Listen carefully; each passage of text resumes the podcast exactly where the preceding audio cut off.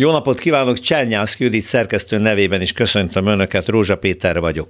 Minél jobban szorítja a hurkot a Fidesz a nem őt támogató társadalmi csoportok, szervezetek, politikai és civil formációk és a média nyakán, annál jobban mesztelené válik a király. Orbán ugyanis miközben a rendíthetetlen és magabiztos vezér szerepében tündökölteti magát, amiben az udvartartásra nyálazva asszisztál, lényegében azt üzeni, fél. A szuverenitás védelmi törvény elfogadása után az eddig sokat elemzett és értelmezett, így vagy úgy magyarázott, definiált NER kitette a pisztolyt az asztalra, hogy e találó megjegyzést kölcsön vegyen Flex Zoltán jogszociológustól, és ezzel el is árulta, nyíltan kimondta, megöllek, ha nem engem szolgálsz. A megölés egyelőre a jogszabály homályos fogalmi készlete szerint sokféle technikát rejthet, szabálytalannak talált pénzügyi tranzakciók, adócsalás gyanúja el eltitkolt támogatás, nemzetbiztonsági veszély, hazaárulás, alkotmányos rend megdöntésére irányuló tevékenység, és hát hoppá,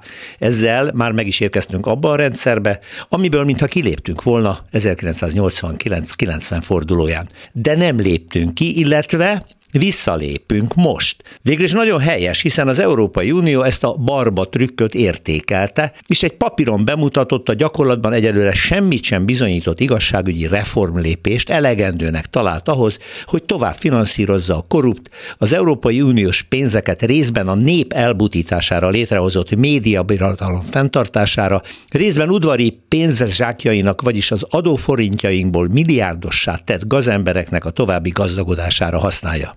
Hát ez nagyszerű, nem? Orbán örömében két nappal a döntés után ismét magabiztosan mutogatott fityiszt a 26 EU-s ország képviselőinek, hogy azt mondja, a magyar gazdaság az uniós források nélkül is működik, de ha az ember pénzt kap, akkor nem kell elszaladni, mondta reggeli interjújában pedig egyébként meg elszaladt. Mégpedig éppen azért, hogy ezt a pénzt valóban megkaphassa.